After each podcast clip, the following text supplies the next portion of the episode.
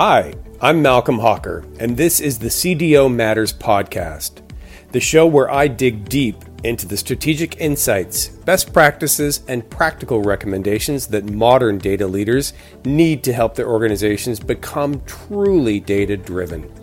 Tune in for thought-provoking discussions with data, I T, and business leaders to learn about the C D O matters that are top of mind for today's chief data officers.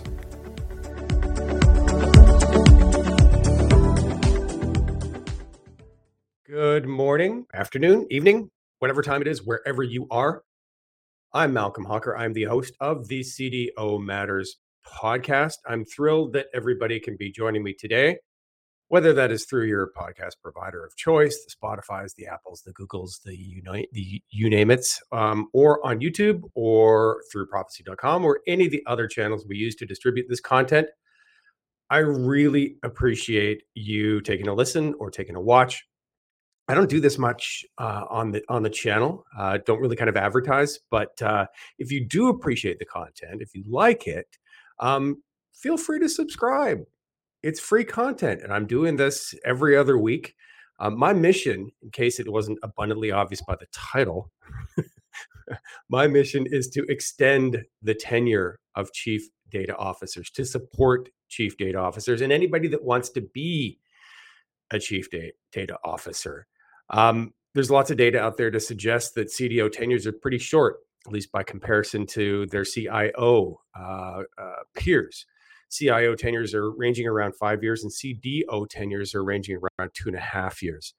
There's a lot of theories for why that is. Uh, Chief Data Officer is still a relatively new title. Uh, the roles are generally poorly defined. Uh, there's a lot of them. Uh, a lot of government agencies have now required actual chief data officers. So there's a lot of titles out there, and there's a lot of people that are moving into those titles that don't have a ton of experience in the space.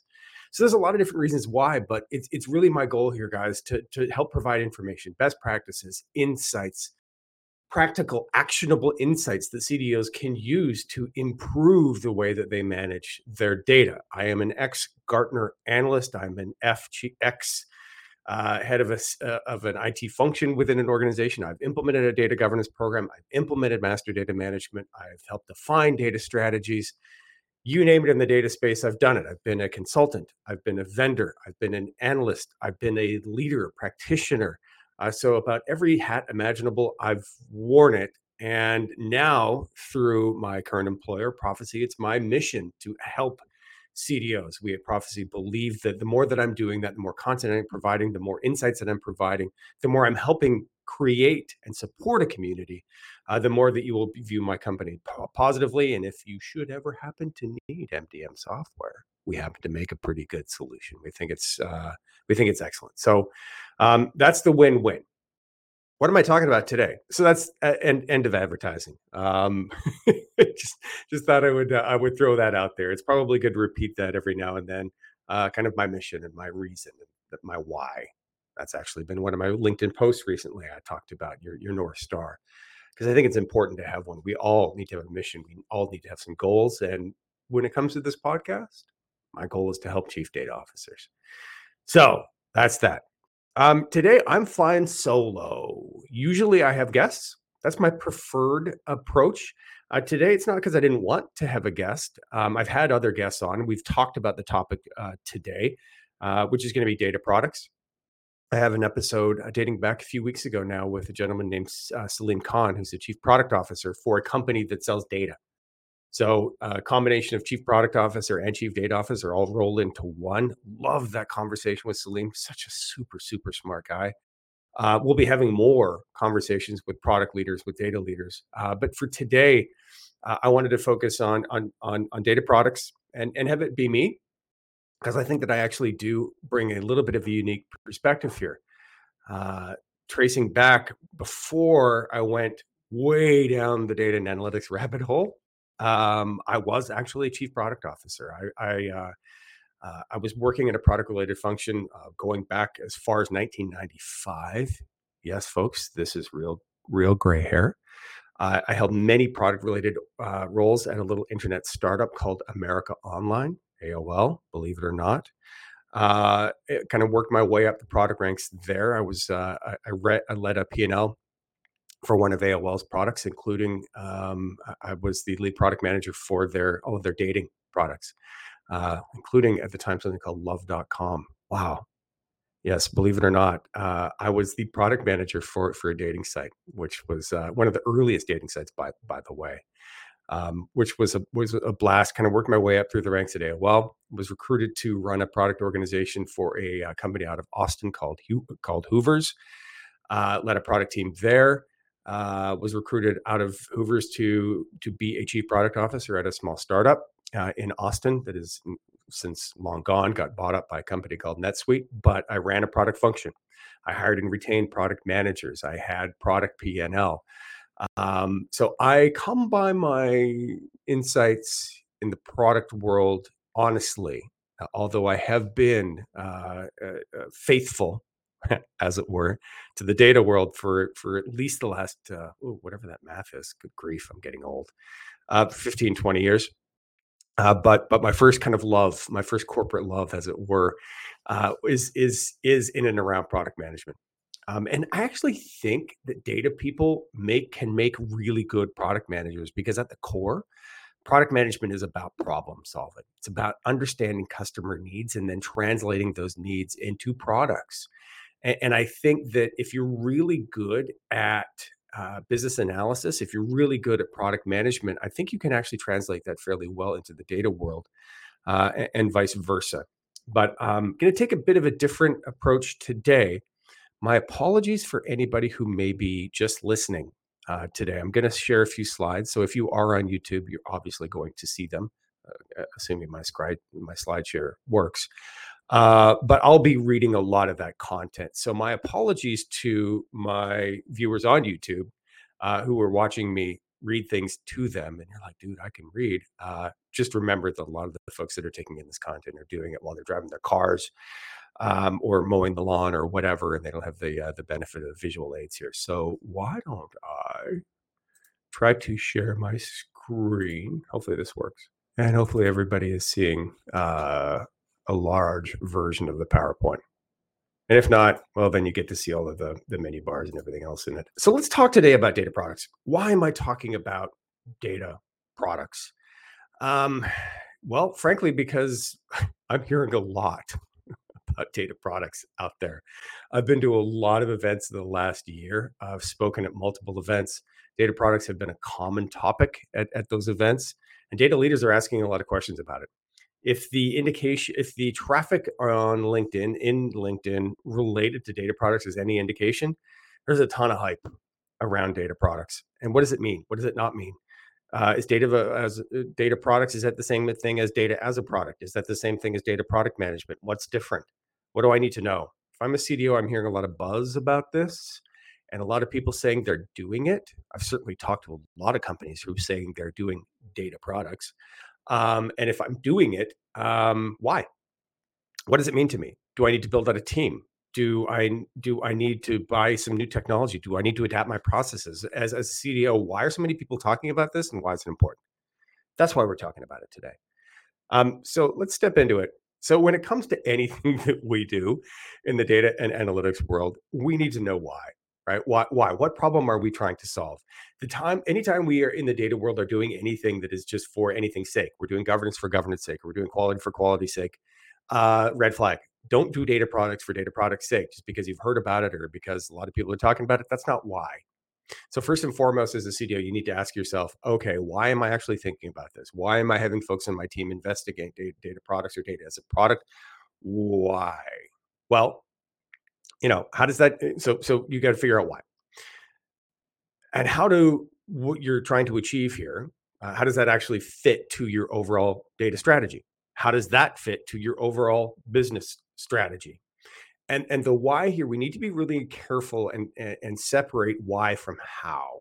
Okay, we're going to talk about how, um, but the why would be things like increasing your customer satisfaction, improving your operating efficiencies, lowering your business risk, better internal decision making, the list of why here, it, it could be very, very long, but let's keep in mind here, folks, that the why needs to align to your strategy, and the why needs to be articulated in a way that the business can measure, right? That, that there are business K P Is, generally roughly aligned to more money, lower costs, or lower risk, where there are business K P Is associated to one of those three top high level buckets, right? That's the why. And that why should tie to some overall strategy, business strategy, which should tie to your data strategy, which should tie to some of the roadmap items that obviously you're going to be having here that you're going to execute against. So then we get can get into kind of some of the how, right? And we can start talking about, okay, well, so what's your goal? Uh, we want to drive new revenue. Uh, and, and we think that a way to do that would be to maybe monetize some of our data. Maybe we need to implement something that looks like a like a data marketplace. Uh, maybe uh, we believe that we can be more efficient as a data and analytics organization, and we can drive down some of our costs or increase our user satisfaction or increase our adoption of our data and analytics solutions. Maybe we're going to do that through something called a data mesh, and we'll talk about that a little bit more. It's rather unique uh, because a core operating principle of a data mesh are something called data products. Um, and on and on, right? You could use something like related to, we want to share data because we think we'll drive more efficiencies in, in within a very complex ecosystem that we exist in, a supply chain that we exist in. Maybe we need to have data products as part of a broader kind of data and analytics self-service initiative. So these are all some of the tactics that you would use to implement data products. Um, we will talk a little bit later that that the actual implementation of data product management, I would believe, I would, I'm confident, could actually help fulfill uh, some of these some of these goals that we're talking about here. But but lastly, once you've figured out the kind of the high level why, the high level how, then the very next thing you need to do is to figure out, okay, how am I going to measure this? All right, this needs to tie back to those K P, those business K P Is that I was talking about: more money, lower cost, less risk. K P Is that, that your chief product officer, your chief revenue officer, your chief procurement officer, your chief operating officer is going to be measured around. You need to tie this initiative to those K P Is. So if you've got those three things under, uh, identified, fantastic, you're ahead of the game. You're probably in a pretty good place to start asking questions about, okay, what types of data products? How are we going to do this? How are we going to implement or ex- execute against the strategy of this data marketplace or data sharing, or maybe even a data mesh, right? But you absolutely positively need to have a why. Do not be implementing or talking about implementing data products just because everybody else is talking about it. If you don't have a why, then it shouldn't be on your priority list. So then the next question, I think, at least for now, and this has become increasingly relevant over the last year, year and a half, as the data mesh has risen to prominence. Uh, and it is at the top of the hype cycle, without a doubt. Everybody's talking about the data mesh. And if you're not, you're probably talking to people who are talking about it. Um, every every conference that I've been going to, uh, yes, recently, of course, it's A I. Uh, but topic number two uh, is, is often data mesh, or number three, data fabric, which kind of doesn't closely align, but it, it reasonably aligns. Uh, and, and I've got separate podcasts talking about the data fabric, by the way. I will be interviewing Zhamak Dehghani, uh, the author of the book, The Data Mesh, in a, in a podcast that will be coming out very, very soon. So look forward to that. But when talking about data products, I think you need to ask, okay, are you seriously considering a data mesh architecture? There are a lot of pros and cons for that, separate topic. But the reason why this is this kind of represents a bit of a branch, if this is a decision tree, the top of the tree is the, hey, I'm thinking about something that could use a data product or, or needs a data product, then there's a bit of a branch in the tree here. One of the branches would be, is this, are you implementing data products specifically to support a data mesh, or is this something else? Because if it's a data mesh, what we're talking about here, folks, is a very specific thing. Data products, insofar as the data mesh is concerned, as an overall data management architecture, yes, I know it's a socio-technical approach, people, process, and technology, but when we're talking about a data mesh, a data product within a data mesh is a very specific thing that Zhamak goes to very, very low levels of detail to describe in her book, which you have, if you haven't read, I would absolutely recommend you read it. Um, there are some very interesting concepts that are shared within that book. It's a very dense read, so it's not something that would be kind of uh, maybe that you could you think you could d- digest in a single plane ride, uh, unless maybe you were going from New York to Singapore. Um, You might even need more time than that because, again, it's a pretty dense read, but I do recommend it, at least to know, you know, kind of what's going on there. But when it comes to a data mesh, data products are very specific. A few things to think about um, from the what makes a data product for a data mesh kind of different than other data products. Well, first and foremost, within the data mesh, it's analytical only. It's an analytical product. It's some sort of dashboard or other insight. Maybe, maybe it's a schema, maybe it's a table, but it doesn't matter. It's for an analytical use case because the data mesh is for analytical use cases only. Anybody that says otherwise has not read the first paragraph of Zhamak's book. This is about an analytical paradigm here, folks. Uh, second thing, it's it's the, the data mesh is all about domain centricity. Right, a, a specific business function, or even a sub-function within a specific given, like a business function, like marketing or sales or finance.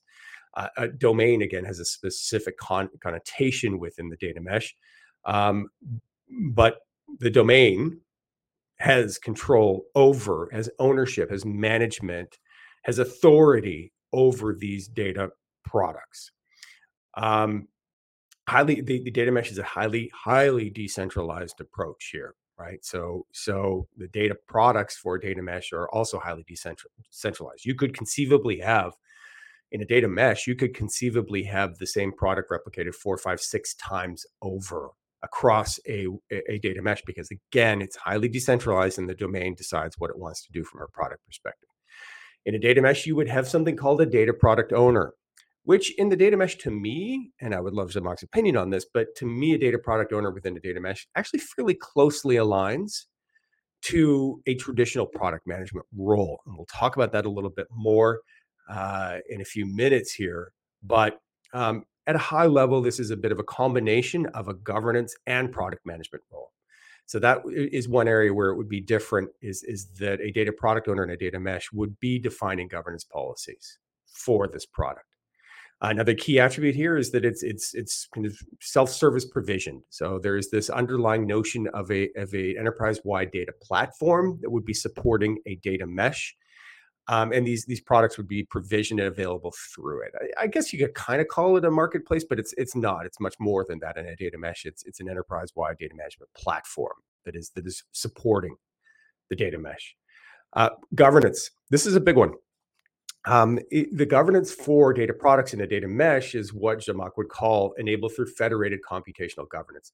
This is a this is a complicated way of saying uh, automated governance, right? So here's where things start to get fairly complicated. For a data product in a data mesh, uh, the, the governance would ideally and optimally be automated, where the where the rules of use, where Uh, access controls and, and everything else would be defined as, a, as an attribute of the product.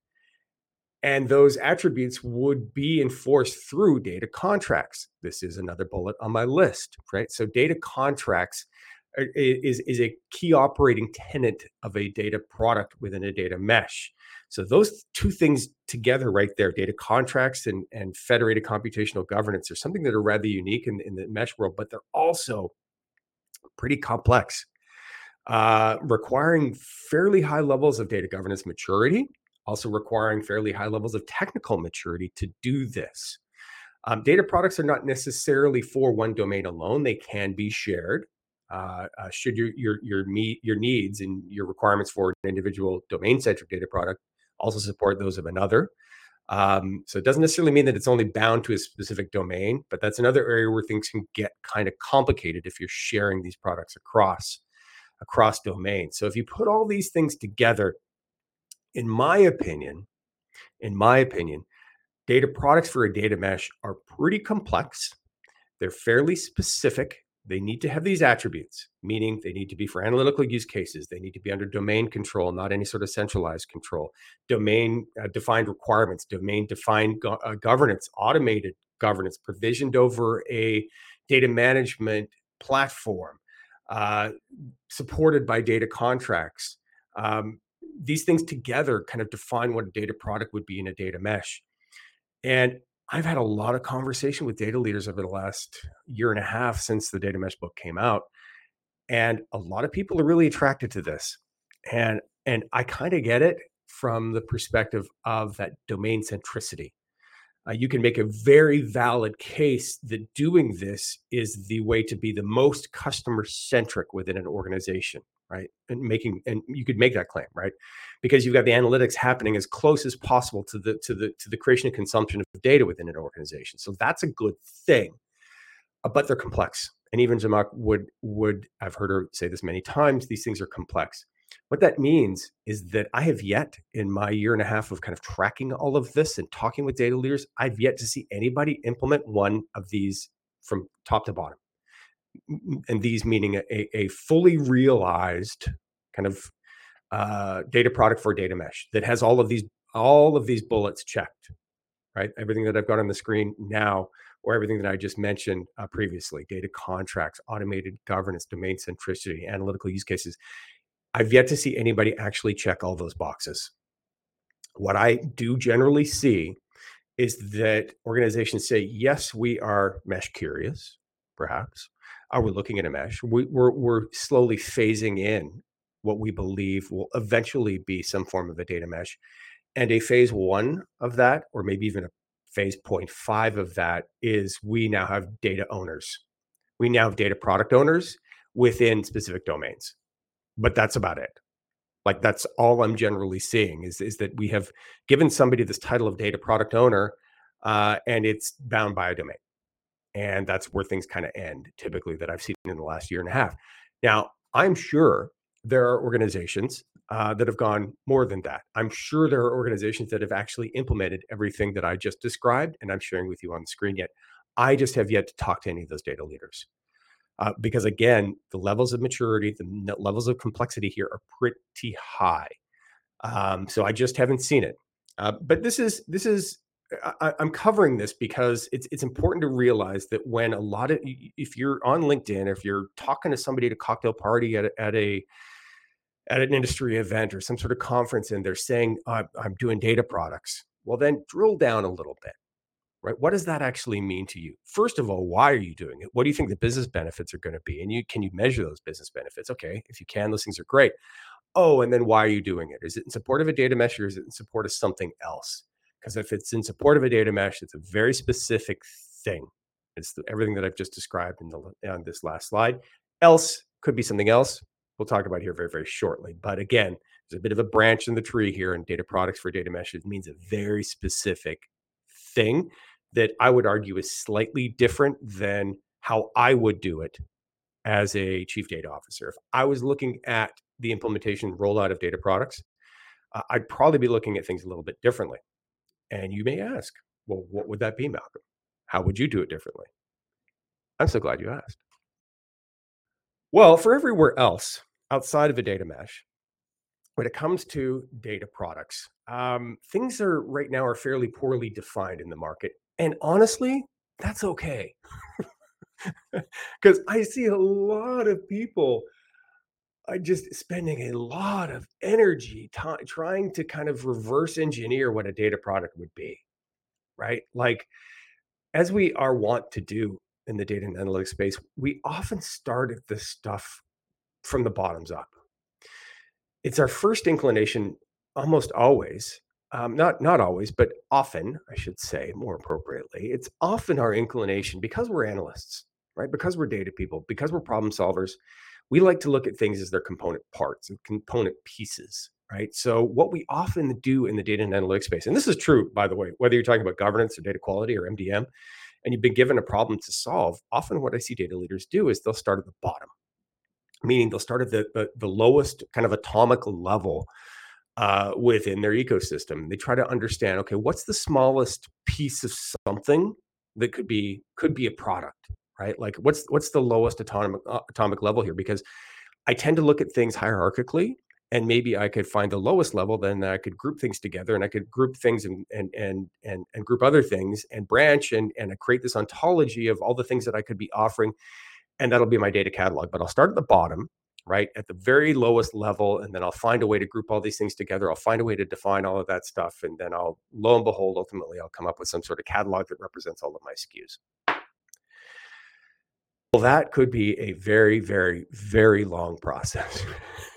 And ultimately, I would argue, probably not that beneficial, I, I suspect, yes, as a part of that, you could maybe work on or develop or adapt some sort of an overall kind of framework to define what a product is or isn't.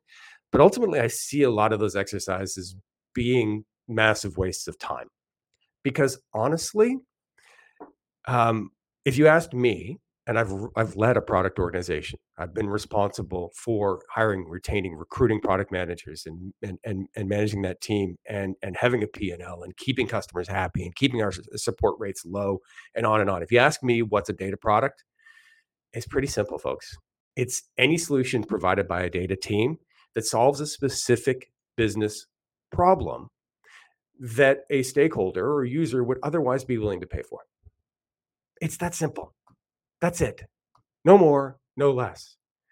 Um, if you're provisioning something, developing something, creating something, selling something that solves a specific problem that somebody would be otherwise willing to pay for, that's a product. Right? So we don't have to get into these kind of long, drawn-out arguments. Is it, is it a schema? Is it a table? Is it an attribute? Is it metadata? Is it an A P I? What is it? Or is it a group of tables? Is it is it a is, you know like is it a query? Oh, for heaven's sakes! If it solves a problem and somebody would be willing to pay for it, then yeah. But otherwise, do we need to spend so much energy splitting hairs about what is and what isn't a data product? Um, and maybe I'm maybe I'm oversimplifying, but I but I don't think I am, because if you take that need-driven approach, if you take that kind of that problem-centric approach, what problem are you trying to solve? Dear stakeholder, what is your problem? How can I help you? Right? Well, we want to increase our revenues, or we want to increase our customer service, or customer satisfaction, our retention, or whatever it is. And if we had better analytics, we had better insights, if we had some A I, Um, we could do that, and on and on and on. And then maybe data products would kind of fit into all of that. And then you've got a reason, then you've got a use case, and then you've got something you can go build and you can go execute on. But lo- starting from the bottom up and looking at data, or building out a data catalog as a means to understand what could or couldn't be in, you know, your list of data products, I, I just don't see that as, as a, as a fruitful way to spend your precious time in the data organization. So another thing, I hear often, well, data is a product versus data products. Are these two different things? Well, no. Data is a product, data products, they're the same thing. I don't, unless you're talking about the mesh, which I just talked about, right? So a data product for a data mesh is a very specific thing, but data is a product, data products, it's the same thing. Now, I hear many of you perhaps thinking out there as you're listening to me speak, but Malcolm, you know, these really aren't products, they're actually services. Okay, fine. Again, fine. Uh, we we could have another academic discussion about the difference between a product and a service, between something that you own, a tangible asset. And yeah, sometimes data products can be that, right? Where you can sell data and I own the data. You're selling me an asset, right? Uh, that's that closer aligns to what, what a product is, at least from a accounting perspective and a rev rec perspective, versus a service where you're delivering something over over time, right? Where you there is nece- not necessarily an asset that you own. Maybe you're only buying access to something, right? CapEx, OpEx, maybe another way potentially to look at this, right? If you own something and you can depreciate it uh, over time, if you own a capital asset, sometimes that will be a data product, yes, but often not. Um, I worked for a company that sold data products. I worked for a long time called for a company called Dun and Bradstreet. They sold products, but what they were selling was access to data. You didn't actually technically own it. So in that model, yes, it's a service. Okay, it's a service because you don't own it, and it's something that you would, it's OpEx, and you would, you would, you know, depreciate the cost, and not depreciate, you would realize the cost of that if you were buying it over time, or if you were on the other side, you were selling it, then you would realize the the, the revenue over time instead of in one lump sum, one lump sum. But again, product versus service, uh, okay. Now, if we want to spend a lot of time going into how that's relevant from a product management perspective, we're starting to get into the weeds, right? If you're a C D O and you're having a lot of discussions about, I mean, it's it's it's it's relevant from like from a RevRec perspective. You're actually literally selling something to somebody else outside your organization. If you're literally selling data via some sort of data marketplace, then yeah, you need to have a conversation about the revenue, what the model looks like, and what what kind of like what impacts are on, from a G L RevRec perspective. Yes, of course, these things are, are germane, but if you're at eighty thousand feet and you're just talking about data products, you're thinking about why, you're trying to understand how this fits into your overall data strategy, don't get too hung up right now on product versus service, because it, it's, I, I don't think for somebody who is in an early stages of evaluating if this is something that they should be looking at, if that's really entirely relevant. It will eventually be relevant, but at, at a high level, I don't think it really is. So what is this, what, what is the, when thinking about data products, um, honestly, if you ask me, uh, you can't do data products without a data product manager. Like the, these things go hand in hand, because if you ask me, the real benefit here, beyond enabling certain capabilities, right? Like maybe a, a data marketplace or data monetization, right? Beyond enabling some of these things that require you to treat data like a product, I think the, the greatest benefit here to organizations is the implementation of product management as a discipline within data and analytics organizations. And I would argue, guys, that this could be beneficial in and of itself. That your why here, getting back to the first slide that I talked about, your North Star, why are you talking about this? That the why could actually be enabled simply by implementing product management disciplines into your data and analytics functions, right? So let's take data management, right? Let's take kind of classic data management use cases, data quality, M D M, integration, Uh, data science use cases, right? Um, can product management as a discipline help make those things better? Can you, for you know, uh, keep have happier customers? Can you increase your adoption? Can you increase your usage of data? Can you make more data-informed decisions within your business units by implementing product management as a discipline? And as a part of that, you would necessarily have data products, because it's just a way of looking at things. It's, it's a lexicon, and it's a lens through which you would apply, a lens in which you would use to improve your processes as a chief data officer. I think the answer here to this question of could product management in and of itself as a way of managing data improve the services or products that you offer? Absolutely. Absolutely. So I would, I would, I would even go so far as to say, you know, you don't necessarily even need to be talking about a data mesh. You don't need to be talking about data marketplaces, data self-service, data monetization, any of these other kind of, you know, uh, initiatives that would involve data products. You don't even necessarily need to talk about that unless unless you want to, could, could align to your strategy. But I would argue that you could be talking about how do I take some of the good stuff of product management as a discipline and implement it into my data management processes. And I, and I think that's what you should really be asking yourself. Yes, there are other questions about, do we need a data marketplace? Do we need data self-service? Do we need, do we need to sell our data? Do we need to share our data across a complex uh, you know, value chain, like across our supply chain? There's, there's other reasons to be talking about data as a product for sure. But I think the number one reason outside of data mesh that you should be talking about data products is because of product management. And, and what does that actually mean? Well, data product managers, I've, I've got on the screen now, and, and I'll walk through this for, for folks who are just listening. Um, data product management and data product managers, I would say, have a very specific role within the organization. And I'm starting to lose my voice. I'm gonna have a little sip of water.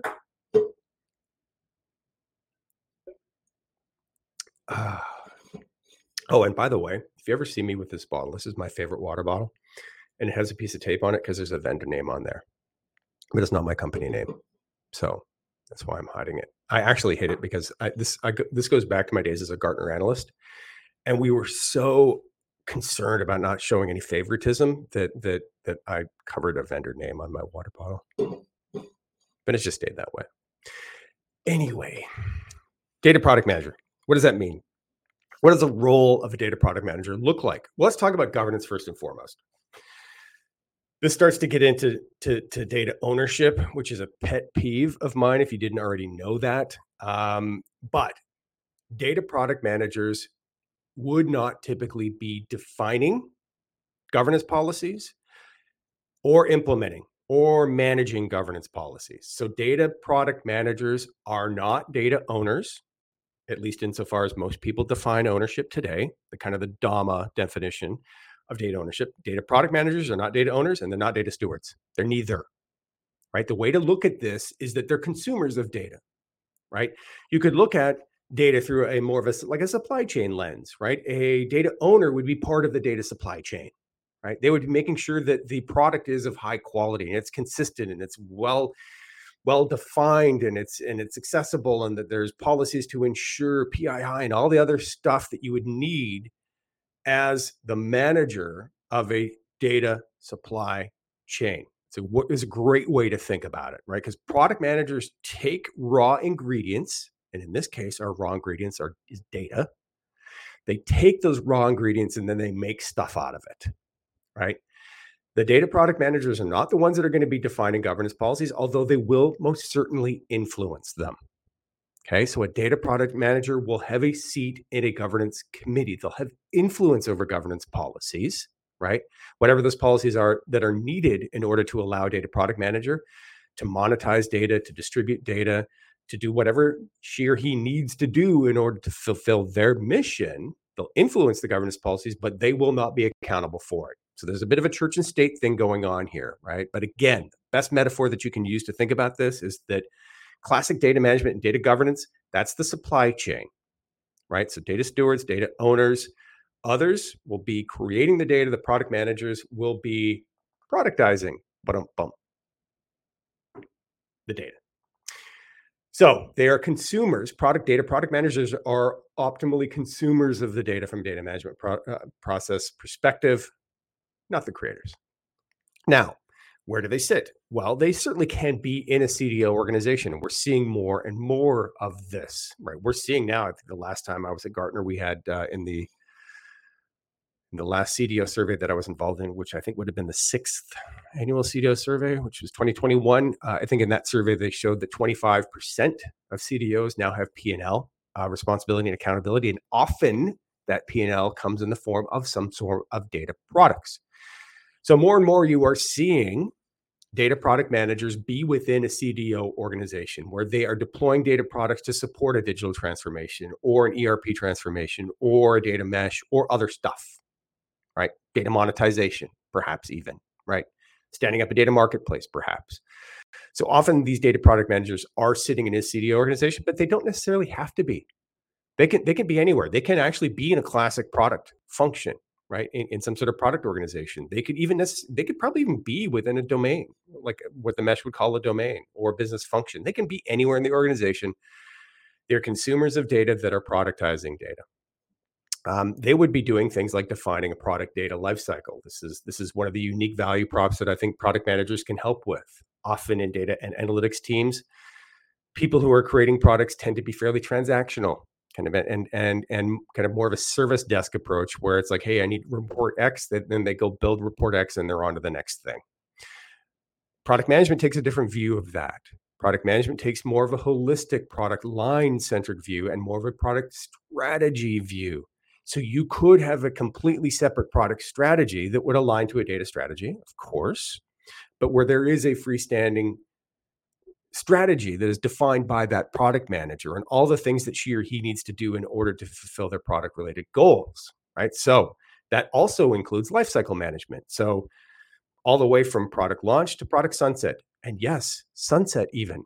In the data and analytics world, we have a problem with data hoarding. We never shut anything off. We never turn anything down because we're, we're petrified that maybe someday might somebody might use that dashboard. Right? We, we or, or that data might someday, one day be, actually be used. Well, wouldn't it be great to have a product manager that had a life cycle defined and they'd say, okay, you know what? We, we're, we're past maturity on this product. Nobody's using it. Nobody's getting a little value out of it. We're not generating revenue out of this. It's time to sunset because our scarce resources could be deployed somewhere else. We need more of this in data and analytics, life cycle management, classic product management. It's part of what they would do. Also, kind of value positioning, right? Uh, value statements, um, just positioning in general. What problem are you trying to solve? This starts to get into storytelling, right? So if you see the, as a C D O, if you see the value of storytelling, and maybe you've even realized the value of storytelling by telling stories to your C E O or your C F O or your C O O, well, that can that can that can cascade down into a product management function, and that's what product managers are actually really good at, telling stories around data, which is part of a classic marketing function. So I would also argue that most data and analytics teams need to be better at marketing. You need to be promoting your stuff better. You need to have value stories. You need to have data, be able to tell stories across the organization of the problems that you're solving. That would be part of a product management role. So yes, C D O should be kind of the chief data storyteller for sure, but she or he should also have some form of data storytellers in the in the form of these product managers, because they're good at it. It's what they do. Of course, any product manager would need to be defining product requirements as well, product capabilities. This starts to get into a, a little bit of a mindset shift here, because product managers increasingly, not always, but increasingly are looking through the at, at requirements through the lens of user experience and user design, taking more design-centric approaches to defining requirements instead of capabilities-driven approaches or technology-driven approaches. How do you want that user to experience this data? Not just the data, but the problems that the data would solve, right? So that's where we start to get into more design-centric approaches. What are the problems that you would use, that you will solve with, with using this data? So it's not just about the dashboard. It's about how you take the dashboard and actually operationalize it. So these design-centric and, and user-centric ways of looking at product requirements definition and product management is, again, a bit of a unique value prop that I think we absolutely need more of in the data analytics space. Here's one that may be sounding a little controversial, but I will, I, this, this is a big one. P and L, pricing. Now this gets back to the definition of what is a product. It's something that something that, that people will pay for, okay? Well, that means that you should, in theory, if you're doing product management within a data and analytics function, in theory, you should be pricing your stuff. Yes, all of it, in theory. Now, I understand that that would be a massive leap for a lot of organizations right now, but this is something, this is where you start to need to walk towards. This is something you, you need to be thinking more about. If you could charge for this, what would that be?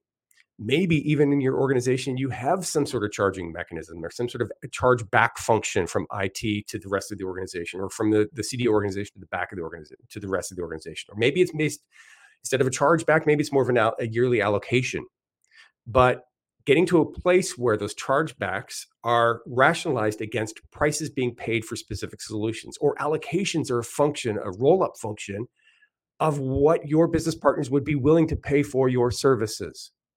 I know there's a lot of work here, guys. I know you're a long way from where, you know, kind of this future state that I'm talking about, but it's something that we need to be thinking about. How much is this actually worth? Because what this is, in essence, is doing cost-benefit analysis for all of your large initiatives. So maybe, maybe you could partner with more of a P M O function if you're in a larger organization that has that type of function, product management, project management organization, when it comes to the allocations, any sort of chargebacks. But figuring out what organizations would pay for the stuff that you provide, I think could be just tr- truly and honestly transformational. Because wouldn't it be great for you to actually know exactly how much value you drove to the organization instead of guessing? Wouldn't it be great to quantify it? A great way to quantify that would be through pricing what you sell, right? So again, I know there's a lot of work here, but absolutely positively something to start thinking about. And I think that a lot of the mechanisms are already there within large organizations. We just need to find a way to exploit them and just be better across the board in terms of, you know, how we actually value and, and align what we do Um, to, to providing products to our to our uh, to our to our stakeholders, to our customers. So another thing, another kind of unique value prop, that, that's another, pricing is something that product managers know how to do. They do, whether that is from the bottom up, cost up, or from demand down, right? From what people would be willing to pay or from what it costs to make. Either approach, two sides of the same coin. Product managers are good at that stuff. And if you start hiring product managers to manage these functions, to manage data products, they'll start asking these questions, right? And they'll help you to navigate a path to be closer to this world of being able to actually charge. I'm air quoting charge, because I, I doubt there will ever be a situation where it's like a vending machine and you put your money in and then you get your, your analytics out. But to have mechanisms to charge and to value, not just charge, but to value what you do for the organization.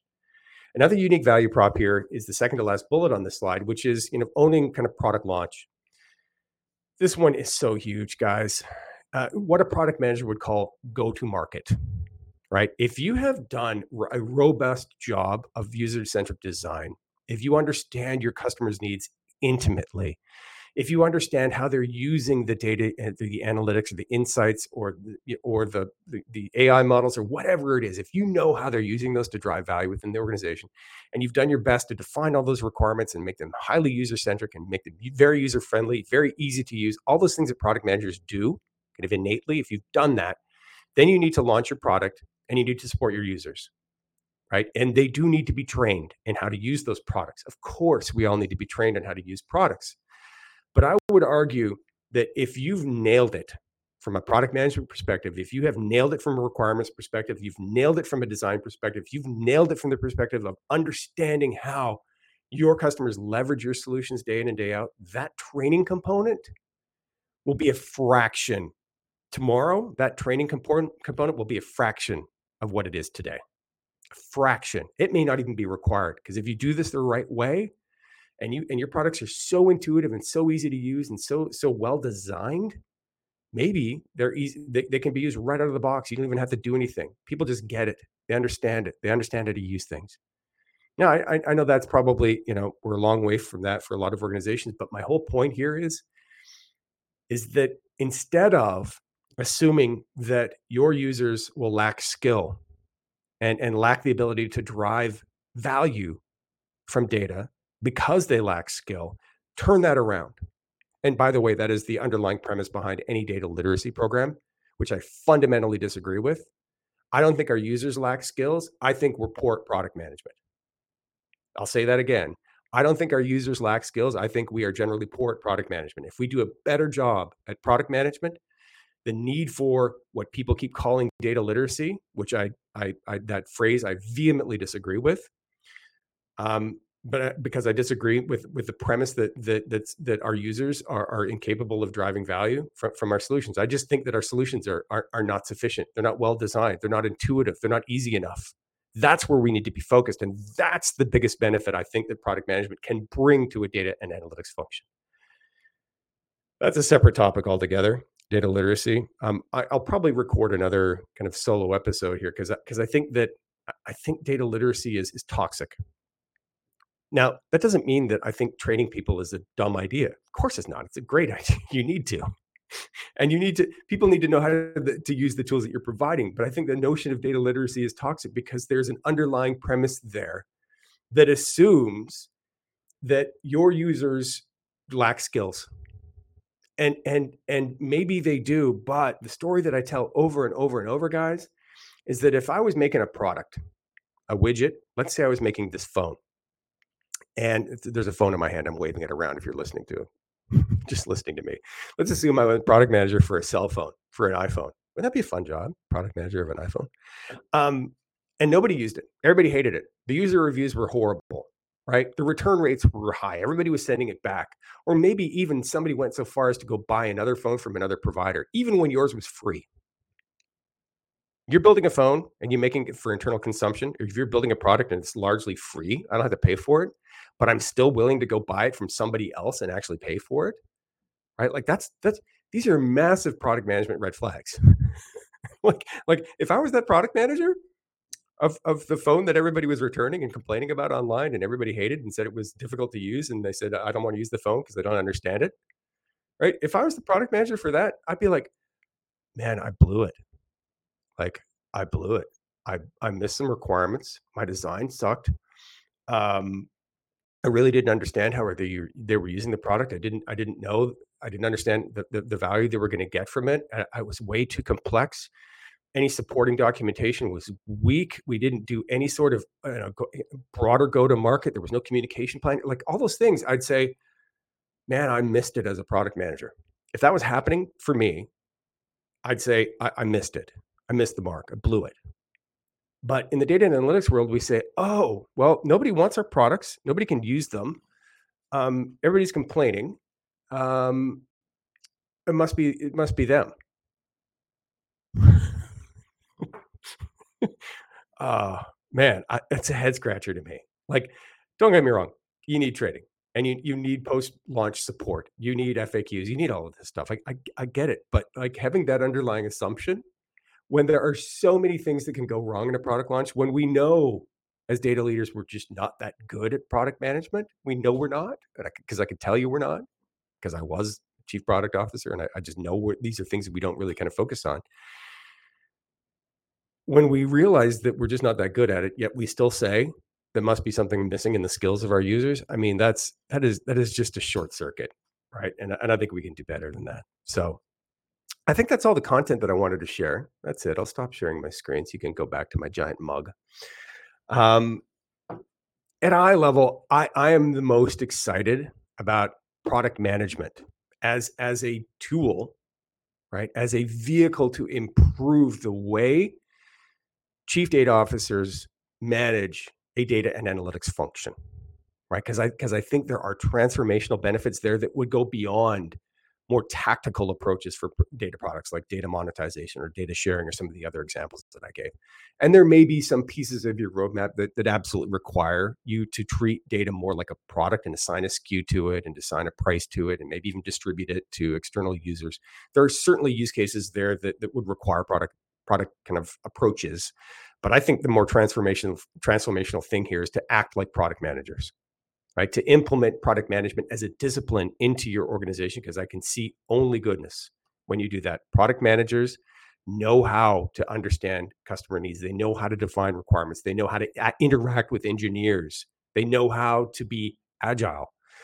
They know how to build roadmaps. They know how to build strategy. So a lot of the things that I think we need in the data and analytics function, product managers can bring to it. So that's today's episode of C D O Matters. I'm bullish on product management, in case you couldn't already tell. I think you should take a harder look. If you were, th- if there's something about data products and the conversations that you're having that is attractive to you, ask yourself why. What problems are you trying to solve? And I'd be willing to bet that many of those product problems could be solved by applying more product management as a discipline into your data and analytics function. So with that, I will let you go. Thank you so much for tuning into this episode.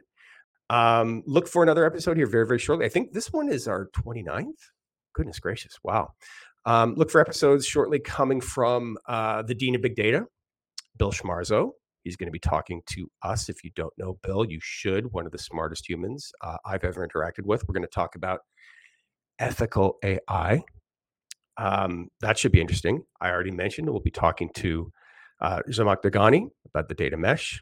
Uh, we're going to be talking to Alison Sawgraves about some of the problems that we're seeing day in and day out uh, in, in managing data and analytics functions. So there's so much more to come from, a, from the perspective of C D O Matters. I'm excited about uh, how far we've come from the podcast. Please consider subscribing. Again, uh, I would be honored if you did. And with that, I'll let everybody go. Thank you for tuning in. Thank you for listening. And we will see you on another episode of C D O Matters sometime very soon. Bye, all.